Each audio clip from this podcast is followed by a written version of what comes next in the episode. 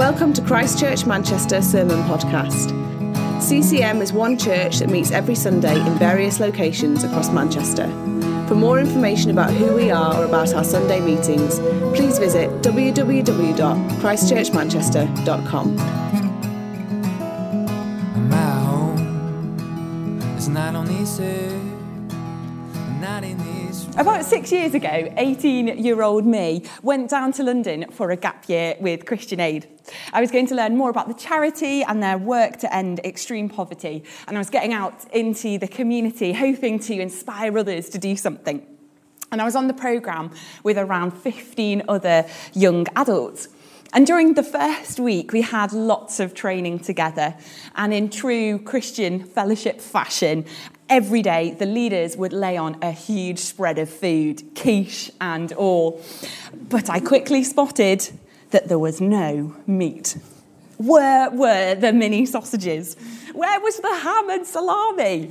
Where were those lovely little chicken skewers that you get with the sweet chili dip? Nobody else seemed particularly bothered. And when asked what we'd like for lunch the next day, I answered with more meat options. And it's safe to say my request wasn't answered. And there was something different about these people I was with. They were making very deliberate choices about the food they ate. And later in the week, I started to notice other things that they were doing. For instance, bringing a water bottle along and not using the single use cups. And when we went out for coffee, uh, people around me would bring out their keep cups in sync, comparing the design features, whether they were like a screw top person, a flippy lid person, a clip on person. These friends would walk when they could. I don't really remember getting in a car with them during that week. There was something in their behaviour that made me stop and pay attention. And after chatting with these new friends, I soon learnt that for them, making choices like this weren't just lifestyle choices, but choices based on their understanding of God and their role as his disciples. And this got me thinking and has led to me becoming really interested in what the Bible has to say about caring for creation. And in turn, has influenced my everyday choices about food, travel, clothing, money, and much more. Not to say that I live a perfectly green life. I still drive a petrol car. I often buy food that's wrapped in plastic. And I do sometimes make choices that are based on convenience rather than sustainability. But after this experience, I do believe that my choices as a consumer are less damaging to the planet. Caring for creation has become part of my discipleship with Jesus. And looking at God's world through the lens of Scripture has helped me to recognise that God cares about all He has made, and so I should too. And we're starting a new preaching series at the Fallowfield evening service called Creation Matters. We're going to look at the compelling biblical case for caring for our planet that God made for His glory and for His people's enjoyment. Now, caring about the environment is something that is increasingly spoken about in society. People like Greta Thunberg and other activists have drawn our attention to climate change. Sustainability policies are now a key part of most organisations. Recycling is something we can easily do as residents in Manchester. TV and social media have highlighted environmental crises around our world. And many of us have watched David Attenborough's programmes. We've seen the Netflix docs, or we've come across stats shared on Instagram about climate change. A recent report from the Intergovernmental Panel on Climate Change gave some overwhelming headlines. Climate induced extreme weather events are happening everywhere. Last year, there were cyclones in Bangladesh and India, floods in Western Europe and South Sudan, the climate crisis could cause 32 to 132 million more people to experience extreme poverty by 2030. They predict that we have about eight years to make some big changes to keep the planet at a temperature that is livable for all. Now, some of us will have already changed our habits, looking at our consumption, trying our best to protect God's planet. Many of us are trying to engage with the science and facts and this is important. But I wonder, have you ever explored what the Bible has to say about creation? Have you thought about the created world through the lens of Scripture? Today, we're going to start by looking at God's good world, thinking about the world as it was originally created by God, and drawing out some of the implications of this for our attitude towards the planet. And throughout this series, we're going to be using a book called Planetwise by Dave Bookless to help us know where to look in the Bible and to glean knowledge from theologians and other Christians. So today's message is based on chapter one of Planetwise. If you haven't got a copy already, I'd really encourage you to buy one so that this conversation can go beyond our Sunday gatherings. Each week, we're also going to have a member of the CCM community sharing how they're pursuing ethical living in their life as a Christian. And it was great to hear from Molly a little bit earlier about uh, fashion and the choices she's making. Again, by asking these guys to come and share, we're not saying that anybody does this perfectly, but actually, we can all learn from each other as a community about practical next steps. So, today we're going to cover three key questions about God's good world. And the first is this What can we learn about God from creation? The account we have in Genesis 1 and 2 is inspired by God, but there were no human witnesses until the very end of the creation narrative. So, we're not going to spend time today um, on whether the creation narrative is a literal description of how God made the world, but we are going to look at what the Bible has to say about God's relationship with creation. The creation narrative in the Bible shows us that God is beyond creation.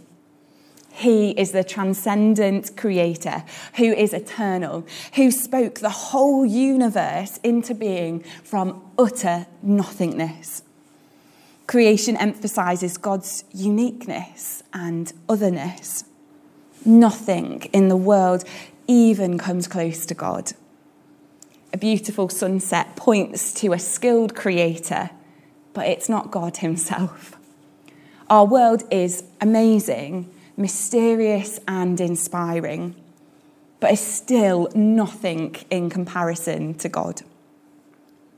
God's nature is also revealed through creation. Romans 1:20 says, "For since the creation of the world, God's invisible qualities, his eternal power and divine nature have been clearly seen, being understood from what has been made." the world communicates important messages about God to us. By looking at creation, we see his artistry.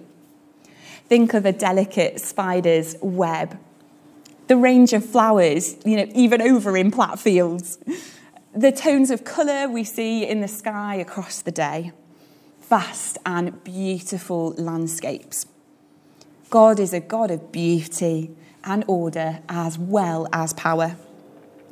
I'm sure some of you will have had moments where you're just looking at a sunset or you're gazing out across a natural beauty spot where you just stop and think, wow, God's pretty great, isn't he? Look at what he's made. Psalm 19, verse 1 says, The heavens declare the glory of God, the skies proclaim the work of his hands. Creation is a natural place of encounter with God. Creation also shows us that God is committed to what he has created. The biblical story tells us that God's relationship with creation didn't stop after the creating process. God sustains and cares for the things he has made. And the Psalms reference this over and over again. Psalm 36, verse 6 tells us that God preserves both people and animals. Oh, sorry, I've just clicked all the way to the top. One moment.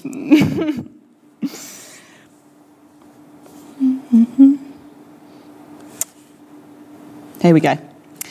God loves our world deeply and he's involved with it intimately. Colossians 1, verse 17 says, All things hold together in Jesus.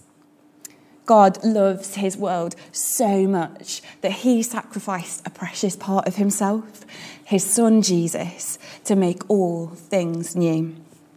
to put an end to sin's control over his people, to once and for all claim victory over death, and to bring us back into perfect relationship with him, the people around us, and creation. God's Spirit is everywhere. The psalmist asked, Where can I go from your Spirit? Where can I flee from your presence? Now, we live in a time of fear about the Earth's future. We know we're overusing the Earth's resources, and our actions are harming the created world and people. And often the world's poorest people are disproportionately impacted by the effects of climate change. Yet, as Christians, we can have hope. We believe that God is committed to looking after this earth. He is the sustainer. And that doesn't mean that we sit back and relax and don't do anything. Our actions may seem small or too late, yet God is committed to including us in his plans. And he can take our small efforts and weave them into his purposes in sustaining and renewing the earth. Scripture tells us that God's intention is to make all things new, to make a way in the wilderness and desert and as his people, we get to play a part in that. Our second question for today is what can we learn about creation itself? In particular, about its relationship to God and humanity. Firstly, the biblical text teaches that creation is good. It can be so easy to jump straight into what is wrong with the world. We know that many parts of the world are broken relationships between people are fractured, and the relationship between people and the environment is often unhealthy. But we must remember that before the fall, before sin entered the world, God declared the creation he had made to be good. And we must reject the idea that God's kingdom is good and the world is bad. Everything in creation was made good. Us humans may have messed some things up, but God had intended all created things to be good in His original purpose and plan. We so often frame the good news of the gospel from the birth of Jesus, and we miss out all that happened before. And the Bible encourages us to celebrate that creation is a wonderful gift from God. Creation also speaks of God. The created world shows us His glory when you look at something beautiful in creation, it can sometimes be hard to put into words what it reflects of God. And this is something the psalmist picks up on. Creation speaks of God in a way that goes beyond language and right to the heart. And for some people, being in nature was the first way that they encountered God. We believe that God speaks through his word, the Bible, and his works, creation. We shouldn't overlook what the created world is saying about God. But it is important that we also read scripture to understand what God is really like. Psalm 24 1 declares, The earth is the Lord's and everything in it, the world and all who live in it. And doesn't this feel in sharp contrast to the message we're given out by society? Our culture tells us the world is ours. We can do as we please. This is my house. This is my city, our country, our land. Actually, the Bible tells us it's all God's. And there is truth in the idea that the earth has been given to humans to enjoy. For instance, God's given us plants and animals for food. So it's understandable that we've gotten a bit confused along the way. But we need to find a balance. How can the earth be given to humanity, yet also be God's? Well, something can belong to a person in an absolute sense, yet it could also belong to somebody else in like a temporary or limited sense. So, for example, I could borrow a book from a library, and for that time, it is mine. But ultimately, the library owns it. They've just let me borrow it for a period to enjoy. God gives his people the world to live in and enjoy, but it still belongs to him at the deepest level. There are terms and conditions, if you like, to our claim over the earth. So, whatever we do to this earth, we must remember that we're doing it to God's earth. And back to my book analogy, my treatment of that book needs to align with the conditions given by the library. If I damage the book, I'm damaging the library's property. I'm breaking the trust they've given me. And when I borrow a book, I've got to be a responsible steward, looking after that book, remembering that it's not mine, but theirs. And this has huge implications when we think about how we use the earth's resources. We will be answerable to God for how we treated his creation. We must treat creation with great respect.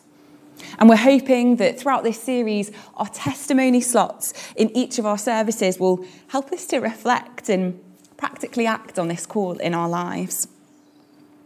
Now we're on to the third and final question for today. What can we learn about being human and our place within creation? In the Genesis narrative, we are shown the nature of God, the world, and what it means to be human. And the answer to this question is twofold. We are part of creation, yet we're also set apart within creation. So, firstly, we are creatures. Genesis 2, verse 7 tells us that God formed the first human beings from the dust of the ground. And the name Adam is from the Hebrew Adamah, meaning earth or soil. In some ways, we aren't vastly different from other animals. We're all creatures before our Creator. We have been created to have interdependent relationships with other parts of creation, to know and rely on each other.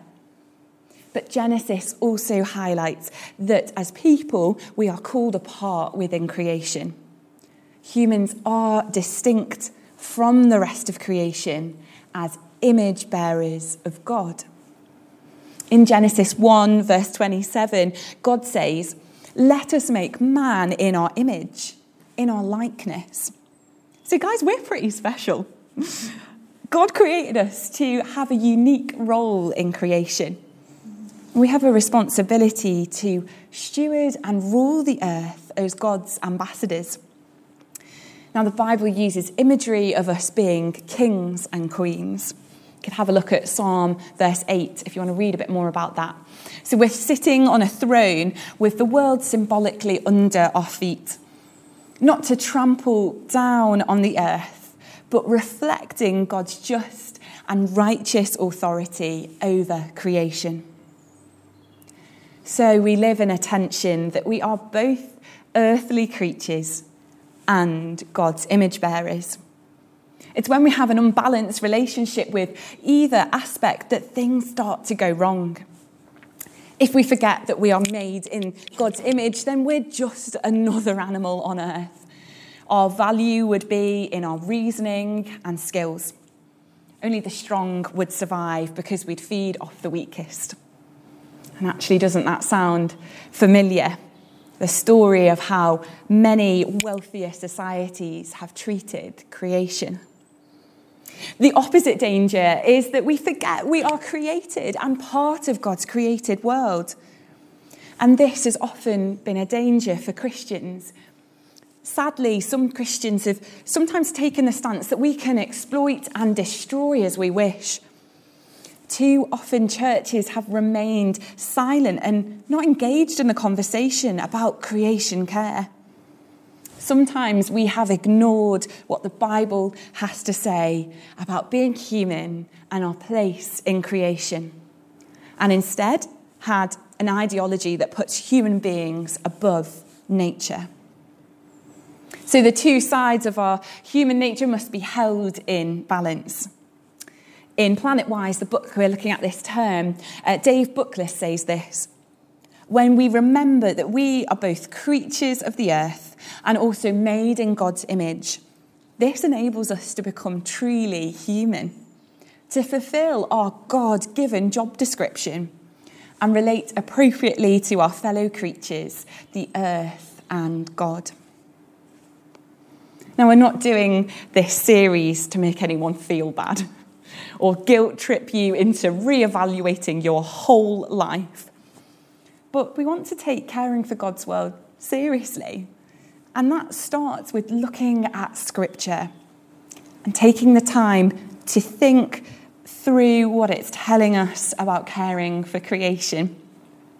We're going to unpack this theme more over the coming weeks, but let me just summarise what we've learned today.